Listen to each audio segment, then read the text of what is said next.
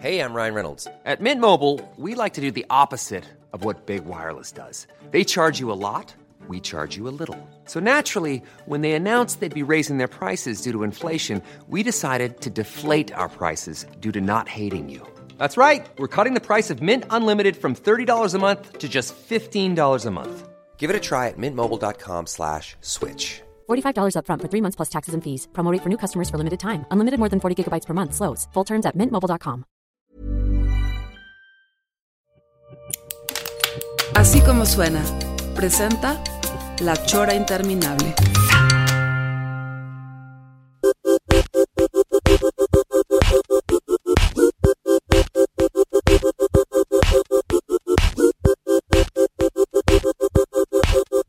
Amigos, estamos aquí en La Chora Interminable. Señor Pelón, te traigo un invitado que, fíjate que tuve hace quizá unos 3 semanas, un Zoom con él. Él vive en Berlín. Chuy es Chuy González, es Carlos Jesús González Díaz, pero todo el mundo lo conocemos como Chuy. Y esta es como una modalidad que a veces sucede aquí en La Chora, que uno le propone al otro un invitado que puede no conocer el otro, y es como una especie de blind date. Eso está bueno. Esperando que tú esperas que haya química entre Chuy y yo. No prometo nada, a lo mejor nos vamos a abominar, vamos a ver qué pasa acá. No, él te va a vomitar a ti, a abominar a ti, pero no, al enfadoso el Pelón. No, pero además Chuy, que vive en Berlín, cabrón. Ahorita está desde Berlín desde el 2006, porque se casó con una alemana que conoció en Barcelona, y le estaba diciendo a Chuy... ¿Cómo estuvo eso? Sí, le estaba diciendo a Chuy que ahí en Barcelona se dan mucho esas como relaciones con alemanes y así, y se enamoró Chuy en el 2006 y se fue para Berlín, cabrón. ¿Cómo ves? ¡Wow! Entonces, ¿cómo estuvo? Bienvenido, Chuy. ¿Qué manera de engancharse tan potente? ¿Cómo estuvo eso, cabrón? La verdad es que es bien común que sucedan ese tipo de cosas, porque en Europa hay un programa que se llama Erasmus universitario, donde los europeos piden intercambio a una universidad europea que no es la de su país, por ejemplo. Entonces muchísimos aprovechan ese intercambio y se van. Hay miles y miles de parejas Erasmus como la mía, digamos. Yo no iba de Erasmus porque yo venía de México. Pero mi chava sí. Tú ibas muy tranquilo. Yo iba tranquilo a hacer un posgradillo ahí, porque quería salir. Te vas a ir un rato nomás ahí a pajarear. Exacto. Nada, en su futuro cual, ni compraba Viagra ni nada. Era la vida la leve, cabrón. Y de repente, trángatelas. Sí, la verdad es que el destino es cabrón, ¿no? No sabes a dónde te va a llevar. Y yo había venido a Berlín en el 99, así todo rascuache con mi backpack, y nunca en la vida me pareció una ciudad súper gris, como un poco Grayskull de He-Man, así una ciudad bastante darky y demás, y nunca me imaginé que iba a acabar acá. La verdad es que así es. Berlín. Exacto. Sí, porque tengo algunos amigos dentro de mis amigos cosmopolitas. Está muy al alza. Digo, yo nunca he ido, pero muchos la consideran, de los grandes sitios mundiales, como lugar estimulante para vivir. ¿Ya te hiciste a esa idea o la sigues viendo como ese lugar gris? No, definitivamente, es una ciudad hostil, sobre todo si uno viene sin hablar alemán. Pues sí es bien complicado integrarte y desarrollar, digamos, una serie de amistades o relaciones de tipo un poco íntimo con otras personas. No es tan fácil como en México, pero una vez que aprendes alemán, lo cual cuesta muchísimo trabajo, nunca acabas. Con el alemán, hay chicos que han llegado, o personas que han llegado igual que yo, que hablan mucho mejor que yo, y otros que hablan mucho peor que yo, depende de en qué te estés moviendo, pero nunca acabas con ese idioma, eso. No, yo cualquier compatriota, cualquier mexicano que aprenda a hablar alemán, para mí es un héroe nacional, digo, comenzando por mi hijo, que habla alemán. Yo digo, no entiendo cómo le hace. Bueno, porque además tu hijo se fue a vivir a Frankfurt, ¿a dónde, Pelón? Estuvo un rato en Hamburgo. Ah, órale. Bueno, y luego antes de más chavo, en algún intercambio, en un lugar que se llama, a ver si no me estoy equivocando ya, como pronunciación, algo así como Eckernförde. Eckernförde, sí, debe ser de ahí. Es Atotonilco, pero de allá. Oye, Chuy, pero tú de esencia, ¿qué estudiaste, qué eres? Porque sé que vas a estas ondas del Oso de Berlín, al festival, y lo por ahí escribes para revistas de cine, pero tú qué de tuyo qué eres, oye, ese. ¿Qué haces aquí ahorita en La Chora, oye? Yo soy comunicólogo. Ajá. y en realidad me desarrollé como periodista cultural desde que llegué a Barcelona. Siempre ha sido como mi tema, sobre todo lo que tenga que ver con el campo de la literatura y el cine, básicamente. Entonces, incluso desde antes de venir a Berlín, en 2006, ya en 2005 me acredité, ya que estaba mi novia acá en ese entonces, ahora mi esposa y mamá de mis hijas, pues aproveché y me acredité para mi primera Berlinale, y así estuve hasta el 2019, porque la de 2020 con la pandemia fue todos los festivales en general. ¿Berlinale es la de cine? Es la de cine que se hace desde los 50, está instaurada acá, y digamos que es de los 3 o 4 festivales estrella, junto con Cannes, junto con San Sebastián, junto con Venecia. Oye, Chuy, aquí voy a hacer una pausa, porque también le quiero decir al pelón esto, porque a ver si estás de acuerdo conmigo.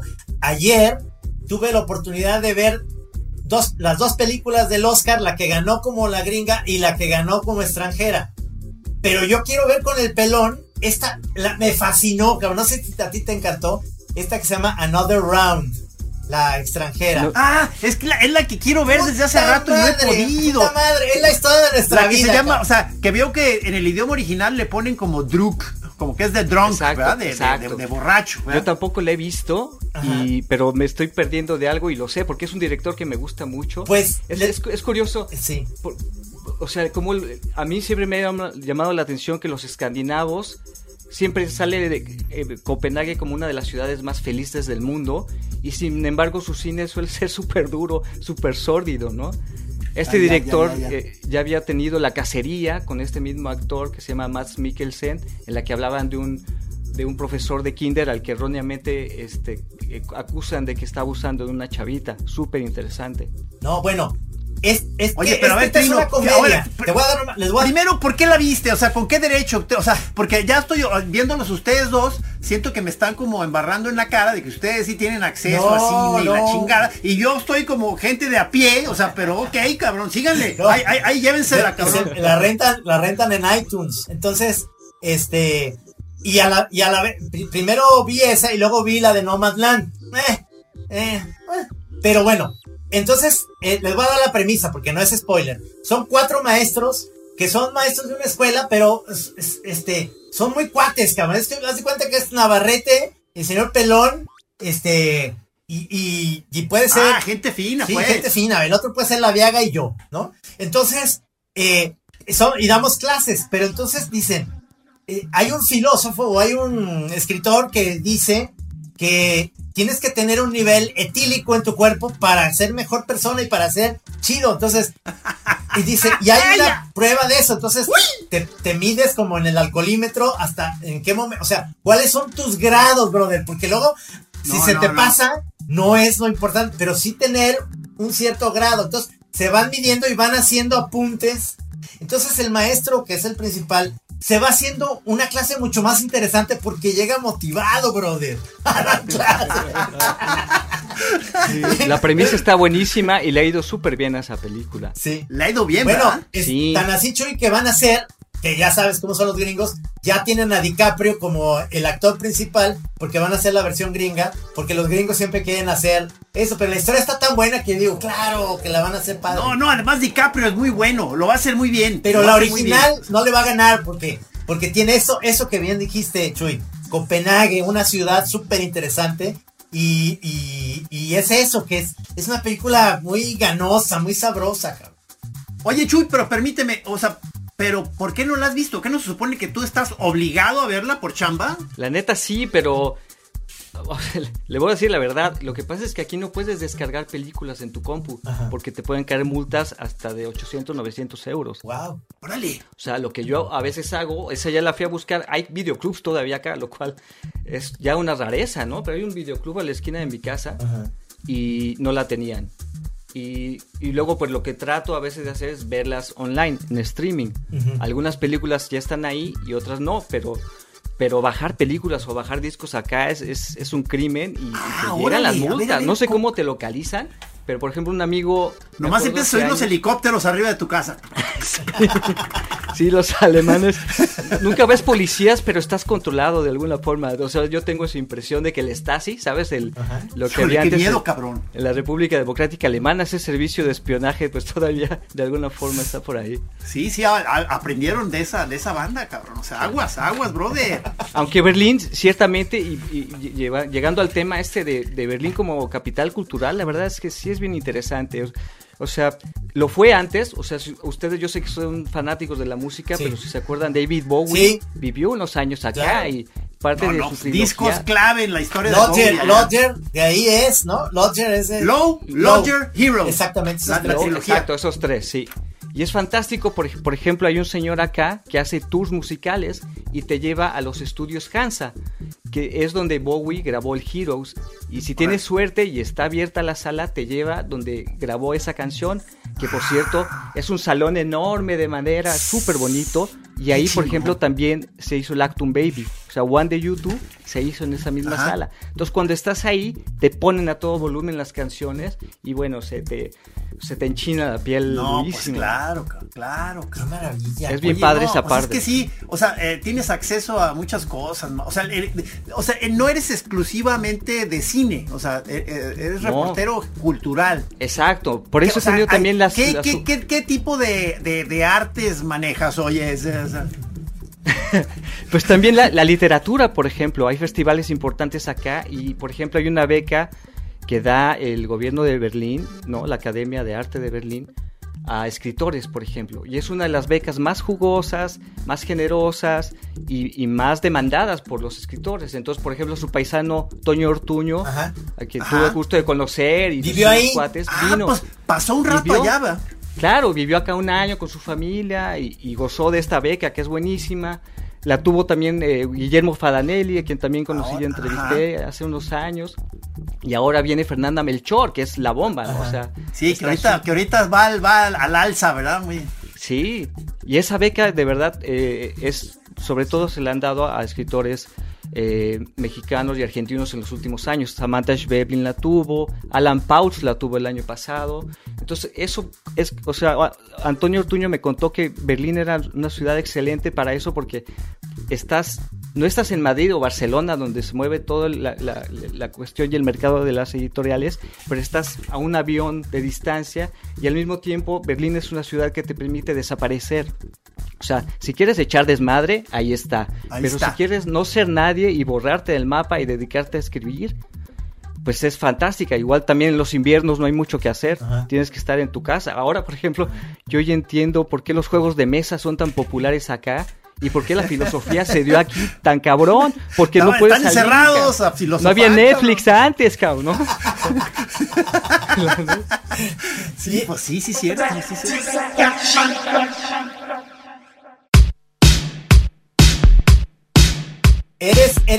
¿Te gusta el alcohol? Como a nosotros, en el sentido de que... O alguna droga importante. Pues droga ya no tanto, pero el alcohol, el alcohol... ¿Qué es lo que bebes por lo regular ahí? Hay buena cerveza, yo creo. A la chela sí es espectacular en Berlín. Yo creo que te consigues ahí hasta el mejor tequila mexicano, ¿no? O sea, debe ser lugar... Digo, es un lugar mundial, cabrón. Sí, de hecho, últimamente está muy de moda la comida, la gastronomía mexicana en Berlín. De hecho, hay un podcast que tengo con otros periodistas que se llama Berlin al Pastor, que les recomiendo. Sí, por favor. Está chido. ¿Dónde te podemos escuchar? Pues está en Instagram, está en Twitter, está en Spotify, Berlin al Pastor se llama. Y el último programa lo dedicamos a la comida mexicana, porque uno de los miembros de este podcast hubo una especie de pop-up con tacos al pastor, sacó una foto ahí de los alemanes con cubrebocas haciendo cola para comer sus tacos y en un rato tenía 30,000 likes, o sea, fue una explosión. ¡Qué maravilla! Oye, investígame si ya llegaron las ahogadas allá, por favor, te encargo eso. Sería un negociazo, la verdad. O sea, hasta ahorita como que se han centrado en tacos y vende bien. Sí. Curiosamente, los más consumidores de tacos, aunque hay una comunidad grande de mexicanos acá, pues son los gringos. Sí. ¿No? Los gringos son los que extrañan más los tacos, yo creo, que los mexicanos. Ah, ¿verdad? Ah, ¿verdad? Sí. Acá nos hacen el feo y allá, ah, hermano, y la chingada, huevo. Esos amigos tuyos que nos quedas el podcast, mexicanos, ¿viven ahí en Berlín también? Eso de Berlín. Sí, todos son mexicanos que viven acá y que ya llevan bastantes años acá. Hay un fotógrafo, hay también periodistas, somos 6 y pues un poco como que cotorreamos lo que es vivir la vida berlinesa como mexicano acá, ajá, ¿no? Ajá. Es un poco club de todo, y porque somos puros machines, salió de la peda, ¿de qué hacemos? Vamos a hacer un podcast. Chiqui machines. Exacto.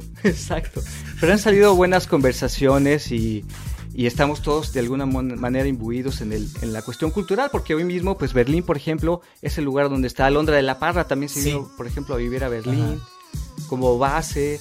Está la bailarina esta del Staatsballet Berlín, que es Elisa Carrillo. Hay como el cineasta Fernando Eimke, hay otro cineasta que vive en el sur de Alemania que se llama Jorge Ramírez Suárez, que hizo Guten Tag Ramón, se hizo famoso. No, bueno, Trino, entonces, nuestro camarada José Dávila, que ahora ya que va en el circuito de arte muy perro, tuvo su temporada berlinesa, o sea, varios años allá. Es como David Bowie, ¿no? Vienes, chupas un poco de Berlín y luego ya te puedes retachar con... Vienes, chupas y te vas. Exacto. Para mí Berlín es toda la imagen de las salas del deseo, que me encanta esa película, de repente volverla a ver, que es como muy contemplativa, de una ciudad, además como es en blanco y negro, que casi me la puedo imaginar con días muy grises casi todo el año. Ahora ya está, no sé cómo está el clima, te veo como estás dentro de tu casa, pero ¿seguirá haciendo frío? Sí, este abril dijeron que ha sido de los más fríos en las últimas décadas. Ajá. Ah, sí. O sea, todavía la semana pasada cayó aguanieve, por ejemplo, ajá, y estábamos de 2 a 8 grados. Uf. Y sin sol.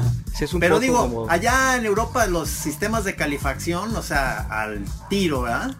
Sí, no hay ningún lugar cerrado. Te ves ahorita te estamos viendo ahí en una camisita muy tranquila, o sea, estás a temperatura bien, o sea, adentro de casa. Sí, dentro de las casas es indispensable tener... ¿Cómo estuvo la pandemia? No, si no, no la armas. ¿Cómo estuvo la pandemia? La pandemia allá, sí, o sea, tus hijas son chiquitas, estuvieron en clases en computadora. Sí, pero hubo 2 veces que cerraron, 2 periodos largos donde cerraron los colegios. Ajá. No, y yo como trabajo en casa, pues me las pude quedar. Mi esposa es psiquiatra y trabaja en un hospital, así que pues todo lo que es servicios médicos y demás tenían que chambear siempre, entonces yo me las quedé. Pero en el sistema de vacunación sí se fue un poco lento, más de lo que uno esperaría de la cuarta economía mundial. Ahora como que ya se emparejaron, pero ya saben que hubo todo este relajo con la AstraZeneca, que sí la ponían, que tardó en llegar, que luego ya no se la ponían a menores de 60 años, etcétera. Entonces, a mí, por ejemplo, no me la han puesto todavía. Ah, aunque algunos amigos ya se las están poniendo. ¿Cuántos años tienes tú? 46. No, estás bien, estás joven. Oye, pero me llamó la atención eso de que tu mujer es psiquiatra. Eso siempre me impresiona mucho, que alguien esté emparejado con un psiquiatra. ¿Cómo es la vida con un psiquiatra? O sea, no te está tirando línea cada rato, así como, ¡ey! No, lo que pasa es que ella está como ve casos tan cabrones, tan duros, en realidad llega a la casa a desconectarse siempre. O sea, eso es bueno, si no, no podrías tener una profesión de este tipo. Si te quedas con el rollo clavado, mejor dedícate a dar clases. Oye, pero a lo mejor has platicado con ¿cómo se llama tu esposa? Eva, sí. Con Eva, de que a lo mejor ahora con la pandemia se disparó un poquito más las enfermedades mentales, porque eso es lo que he leído. La chamba aumentó. Que aumentó la chamba, claro, muy cabrón, ¿no? Sí, como dicen, la tercera, cuarta o quinta, depende de cada país, ola es la mental. Sí. O sea, yo creo que todavía no alcanzamos a ver los estragos a nivel emocional y mental que traerá esto, ¿no? Sí. Sobre todo a mí los que me dan pena son los chavillos que están entre 14, 18, aquí en Berlín los veo que de por sí, al menos tienen los celulares y esa forma de contacto, pero el poquito que algunos de ellos tenían a nivel social de salir y participar de algún convite con los amigos, pues se acabó todo este tiempo, ¿no? Sí, es muy duro, la neta. Y bueno, acá ha habido también manifestaciones antivacunas o que el gobierno, pues como en todos lados, ¿no? Que el gobierno de Merkel nos está mintiendo. Qué bárbaro, ¿verdad? Invento, parece que es una copy-paste en todos los países de un malestar en general, que hay apoyo y está dividido y polarizado, ¿no? Claro, y yo creo que entre eso y que, digo, yo desde 2006 que llegué ya estaba Merkel en el poder, pero ya ahora en septiembre hay elecciones y ya no va a estar Merkel, o sea, se acaba la era Merkel, digamos. Y eso, quieras que no, es como una figura ahí que lleva mucho tiempo y que provoca un cierto desbalance desde el punto de vista como ciudadano alemán, la neta. ¿A ti cómo te cae? A mí, he tenido como mis amores odios con la Merkel, ¿no? Sí, pero creo que lo que sí hizo es como darle estabilidad al país, la neta, y cuando, o sea, ha hecho cosas que nunca verías en otros gobernantes, no solo latinoamericanos, sino de otras partes del mundo, que, por ejemplo, ha pedido perdón cuando ha tenido que hacerlo, se ha retractado de cosas que hizo, que ha dicho, ha tomado mucho de la agenda de la izquierda, a pesar de ella pertenecer a un partido de derecha o centro-derecha, entonces... Qué bueno que estás hablando bien, porque sí sabes que te están oyendo, ¿verdad? Eso espero, aunque sea mi mamá. No, en tu casa. Extraordinaria funcionaria. En tu casa los espías están oyendo. No, ¿la Chora qué? Lo de la Stasi, sí. Y yo ya me hice alemán también, entonces va a ser mi primera votación ahora en septiembre. Sí. ¿Te acuerdas de esa película que le ganó a la extraordinaria El laberinto del fauno del toro, que se llama el de los otros? ¿Cómo se llama? La vida de los otros. Qué buena película acerca de la Alemania. La Alemania oriental. Creo que yo la vi, pero no me acuerdo. Creo que ya. De uno que empieza a oír conversaciones. Y se empieza en espionaje a los vecinos y eso, ¿verdad? Pero se empieza a involucrar. Que hay un escritor. Ajá.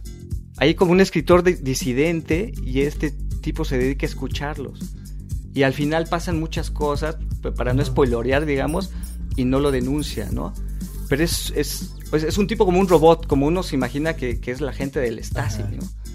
De hecho, no sé si ustedes saben la anécdota, pero Juan Villoro fue agregado cultural de México en la República Democrática Alemana, o sea, con los, vamos a entrecomillar, los malos. Ajá. Y él vino un viaje a Berlín para podías tú ir a los archivos de la Stasi para ver si te estaban siguiendo, por ejemplo. Y hay una escrito un texto que él escribió donde dice, cuenta esa anécdota que fue a revisar sus textos o los textos de la información que había de él recabada por la Stasi y que era aburridísima. El señor se paró y se fue a desayunar en Corazán.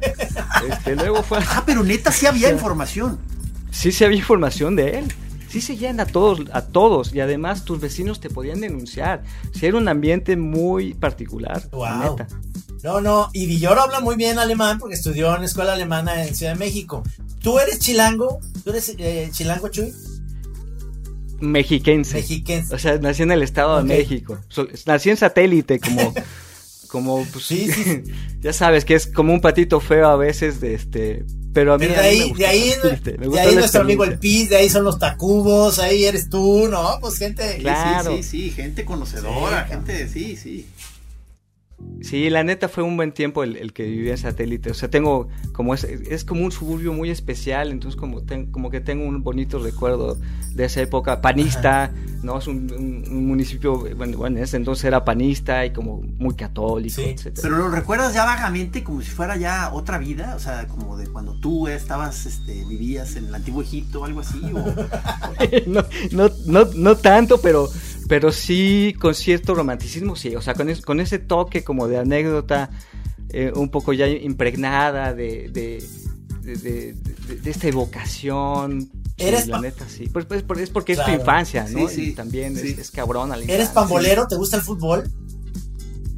Pues la neta no, y estoy en el peor lugar, o sea, me gustan los mundiales, y recuerdo además con especial cariño justo el mundial del 2006 que yo acababa de llegar, porque me acuerdo, por ejemplo, que mi esposa, que entonces era mi novia, estaba absolutamente sorprendida, un poco escandalizada de ver tanta banderita alemana, porque hasta antes de ese mundial no salía tanta bandera alemana, era como un tabú, no es que estuviese prohibido, pero había toda esta cuestión del nazismo, inceta de alguna forma. Órale. Ajá.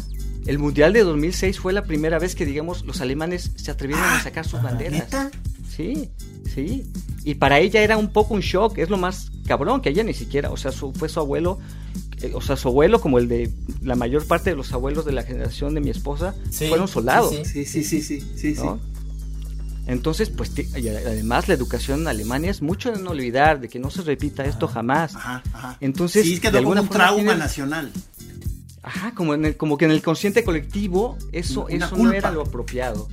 Exacto, es raro, pero a partir de eso ya la bandera ya no se ve como tan mal, aunque aquí en los balcones nunca ves una bandera alemana. Vale.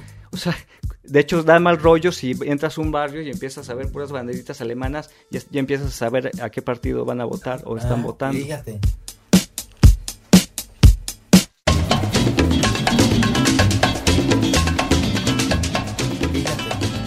Pero, oye, perdón, aquí paréntesis, Trino, porque te mencionaron, es que te imaginarás que para mí fue una cosa totalmente por azar. Ajá. Llegué a través de una serie de rebotes del plan del, ¿qué fue? Sábado pasado, y de pronto estaba yo ahí viendo en el Club Atlas el partido del Atlas, con la final. Ajá. ¿Qué fue? Sí, semifinal, sí, que perdimos. Sí. O sea, yo ahí nomás preguntaba que qué estaba pasando, y preguntaron mucho por ti, o sea, les dije que según yo ya no ves el fútbol, ¿verdad? ¿O sí? Mi teoría era que no, si no veo el Atlas, llega mucho más lejos en la liguilla.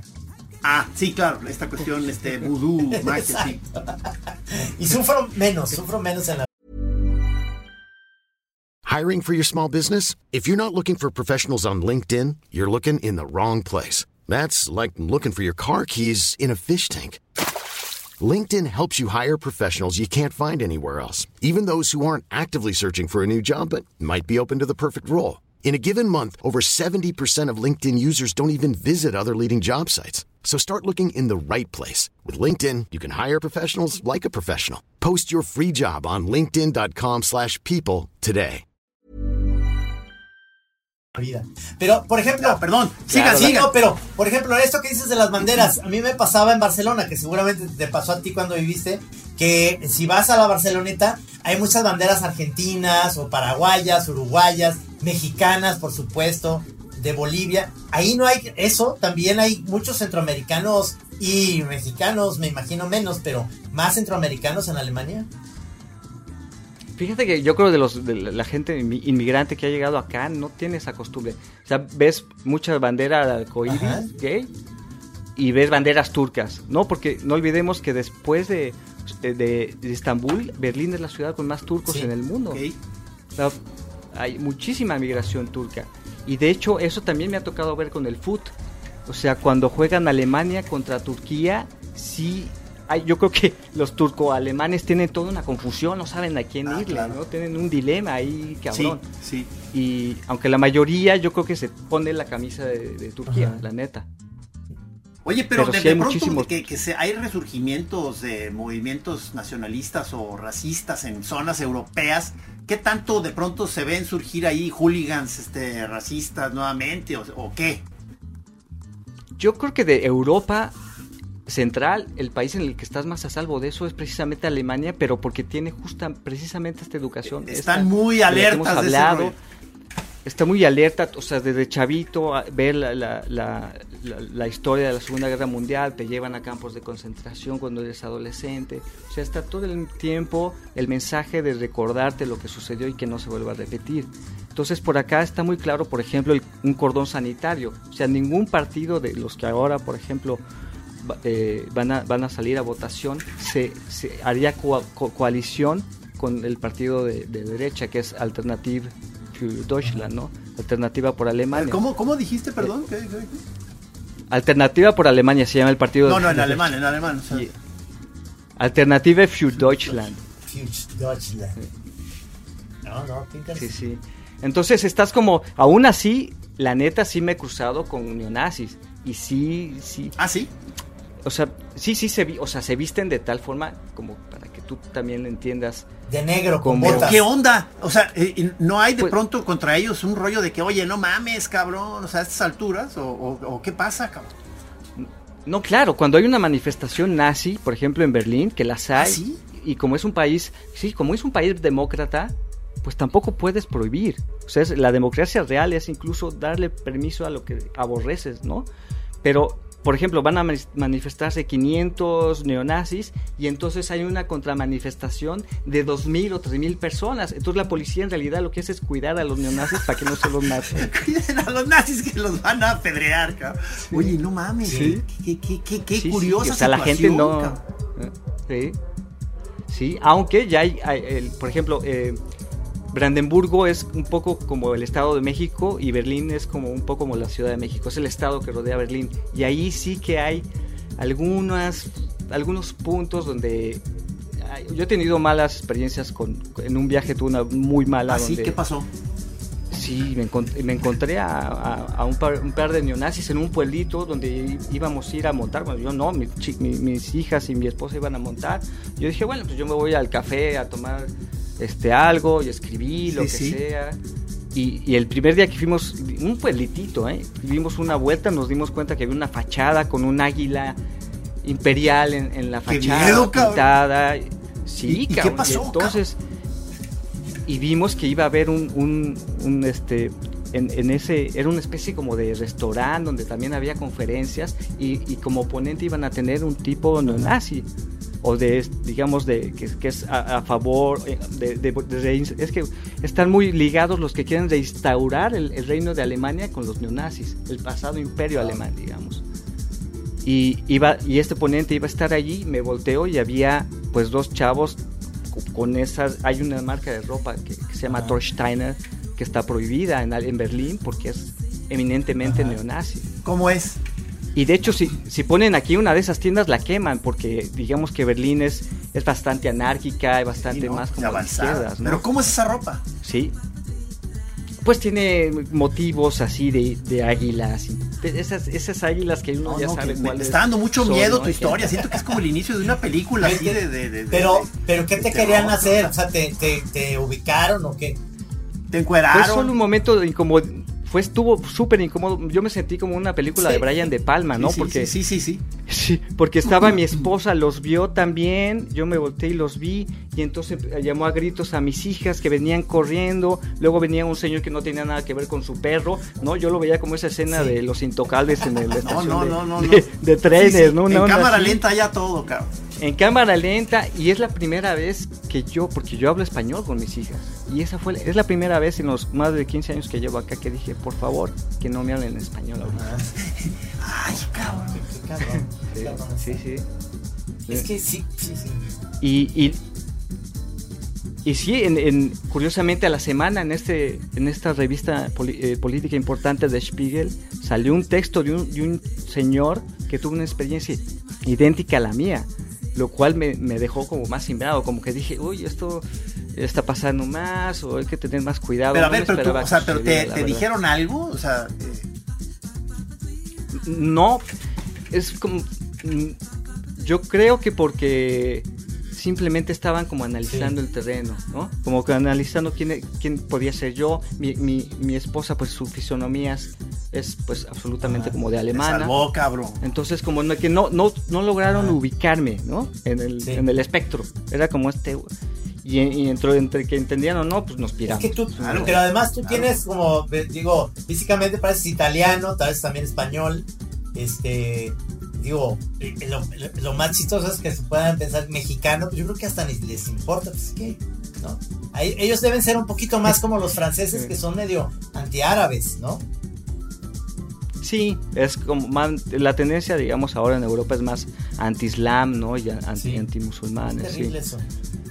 Y bueno, ahora pues con lo que está pasando en Israel y en Palestina, pues hay una comunidad importante de judía ahora en Alemania, entonces acá pues por la historia propia de Alemania, todos los lugares judíos, desde los que venden bagels hasta las escuelitas, hasta las sinagogas, tienen siempre policía afuera. Wow.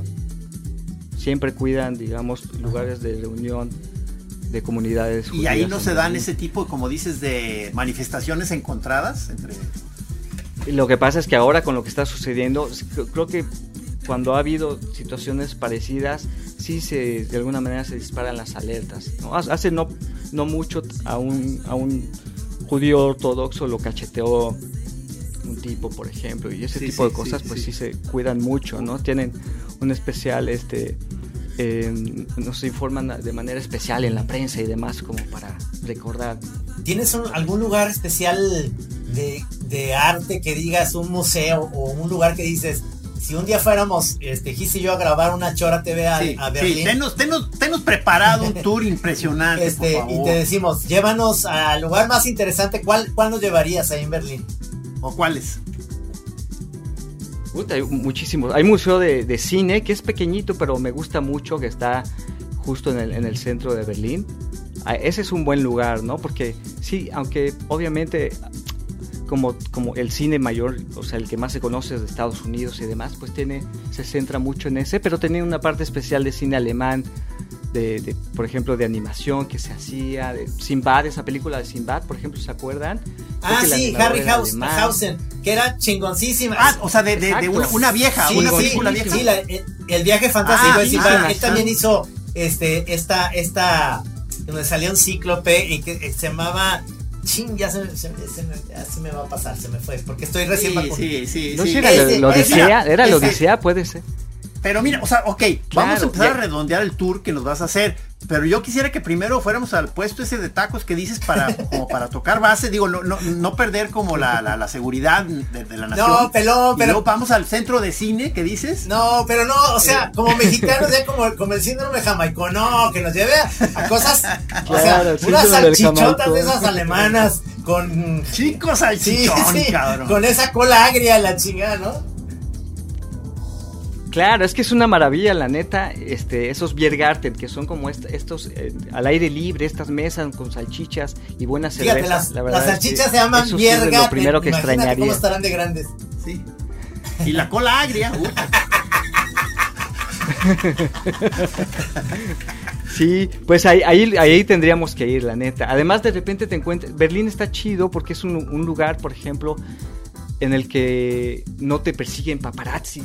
Por eso mucha gente famosa viene acá, porque como que les estamos a salvo, Trino, entonces. Por ejemplo, ¡ay! Exacto, están a salvo de que lleguen de ahí los fans from Hell a pedirles autógrafos. No, así, no qué descanso nada. Nos va a dar. Me imagino que hay una parte ahí en la que en el festival la Berlinale que vas tú, a la de Berlín, la del oso, que ves actores ya en un café ahí echándose una cerveza y tú dices, wow, no mames, ahí está el pinche Brad Pitt, pero no me voy a acercar ni nada, ¿no? Me imagino. No, es lo que más me gusta de la Berlinale, es que gracias a mi medio, pues he tenido acceso a entrevistar a ver, ¿a quién es? Eso, o sea, pues he tenido la oportunidad de entrevistar a Martin Scorsese, a David Lynch, no mames. A David Lynch lo entrevisté. Oye, ¿cómo estuvo esa, cabrón?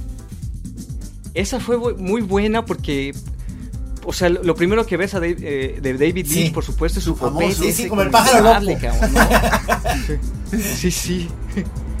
Entonces, obviamente estas entrevistas es raro que si eres un medio impreso que te la den uno a uno, pero si eres un medio como televisivo sí te la dan, pero impreso haces junket, que estás con 3 o 4 periodistas más y puedes usar las preguntas que hagan los demás.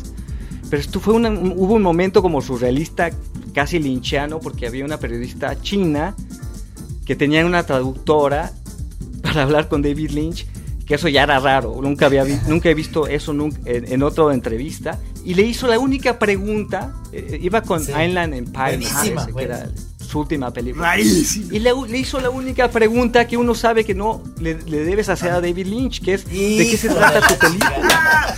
¿No? Oye, ¿qué quisiste decir, David?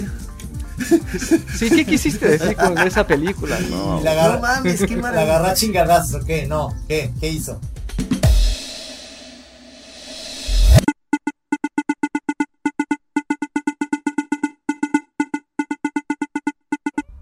No, se portó súper amable, él como tiene como este rollo zen, ¿no? Entonces acaba de publicar este libro donde dice que las ideas están en el aire y tú solamente como que las vas pescando, pero me pareció una persona súper simpática, maravillosa. En general, la gente ya mayor o que ya pasó cierta etapa es la más buena onda. Y los actores noveles, los que apenas empiezan y sufrimos. Me imagino que Scorsese igual, ¿no? Sí. O sea, también como muy amable ya más allá del bien y del mal, ¿no? también. Sí, Scorsese está más allá del bien y del mal, y como lo han visto en documentales y demás, parece que se quedó en el trip de la coca, porque habla a 1000 por hora, cabrón. Sí, no, sí, o sea, para ir tomando notas y así estás como loco porque no para. Y tú cuando ves entrevistas es igual, es como si hubiera quedado, sí, porque él era súper cocainómano, pero es como si hubiese quedado ya en el trip. Claro.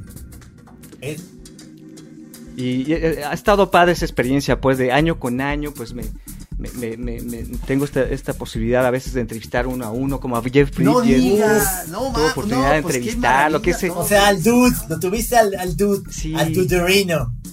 Al dude, y todavía le dije algo que me acuerdo, hay cosas que luego no te acuerdas de lo que preguntaste, pero como a mí Starman, es una de las películas que me encantan.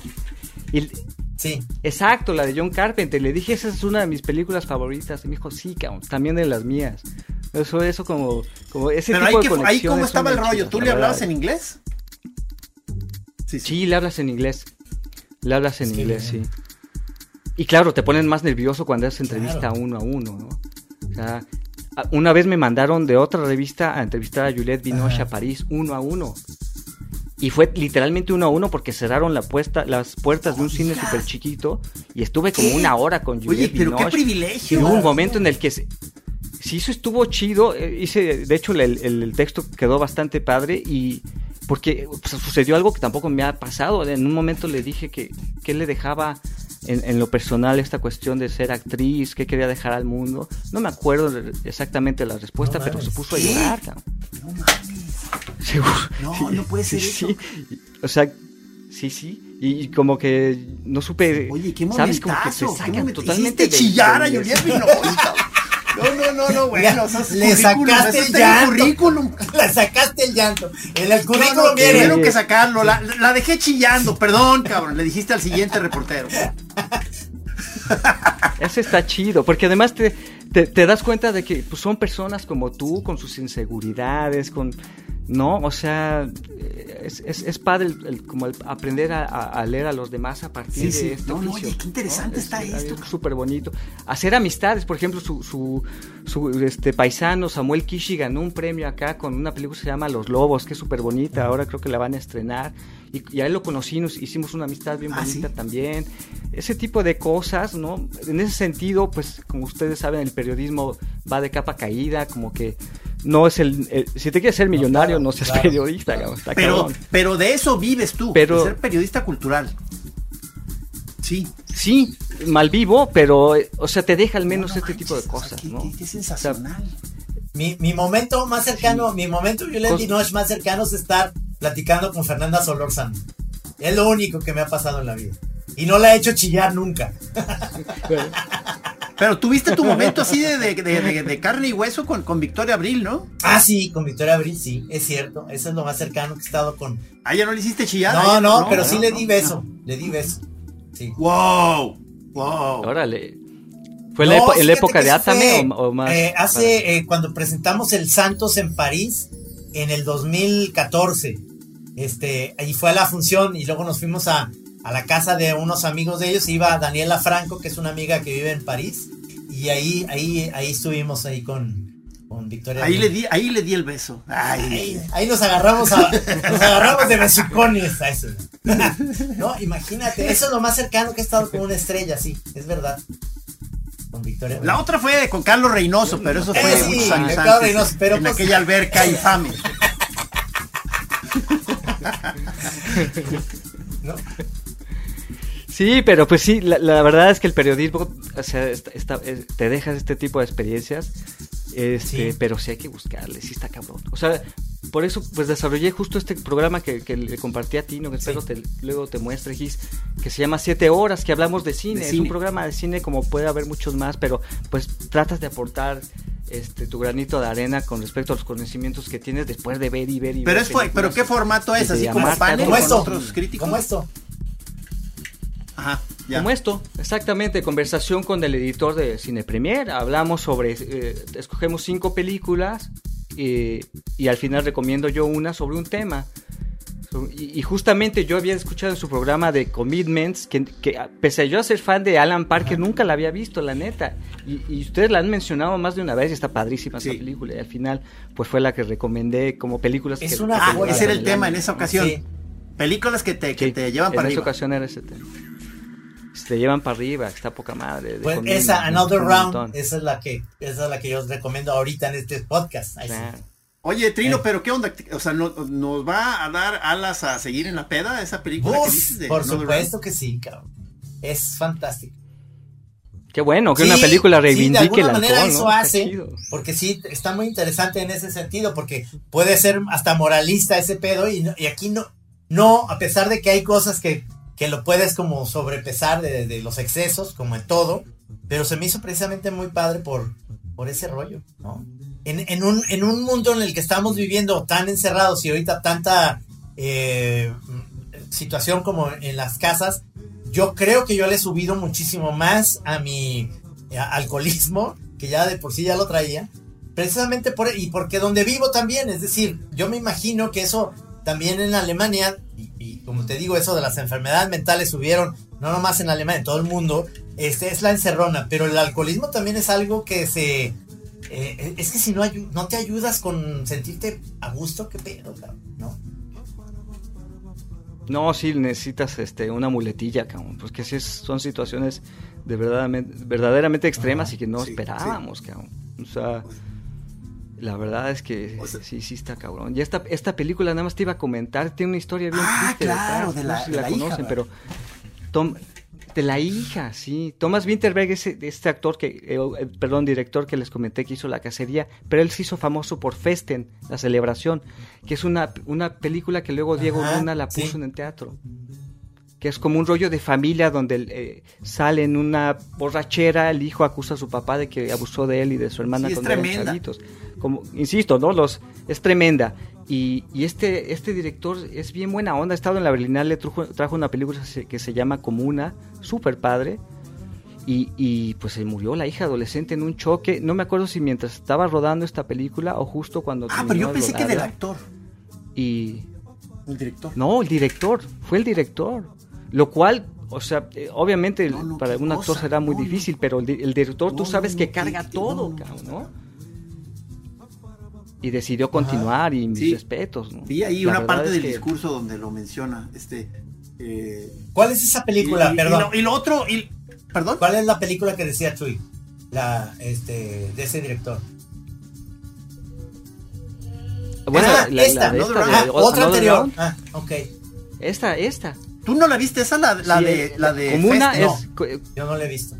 Sí, claro que la viste, porque fue muy... En su momento todo el mundo la vio, que empieza todo de lo más normal, ¿verdad? Como una fiesta familiar, no me acuerdo aniversario de qué era. Sí.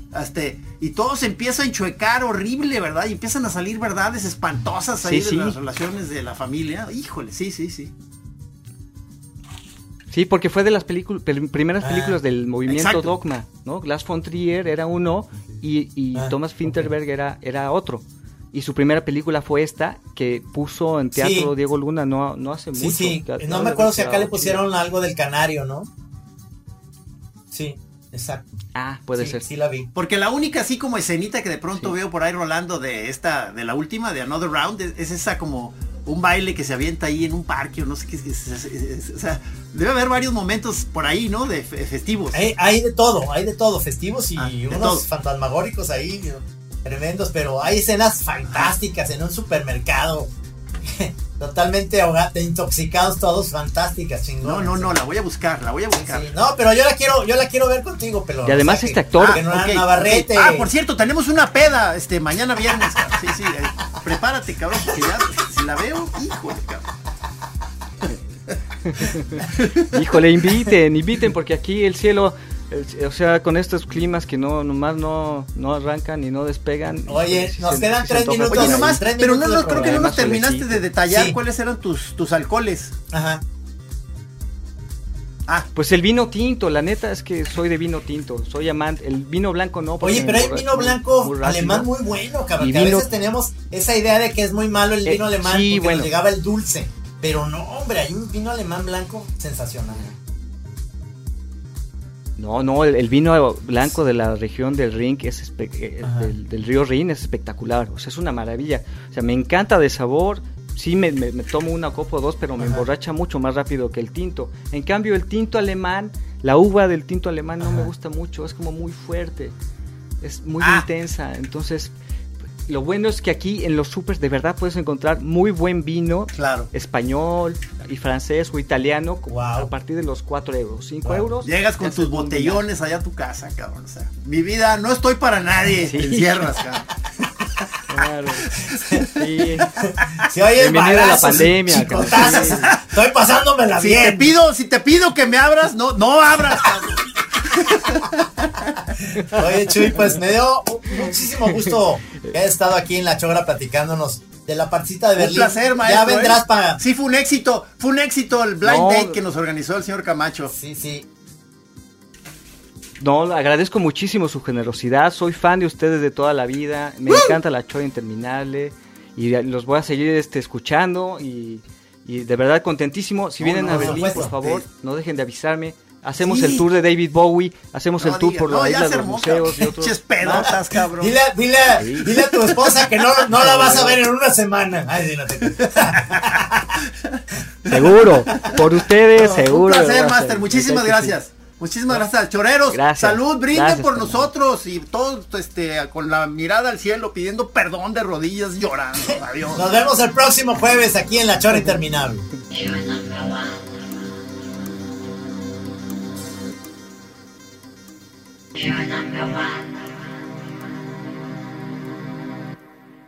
Aquí en Así Como Suena, La Chora Interminable es una producción de Radio Universidad de Guadalajara. A huevo, señores.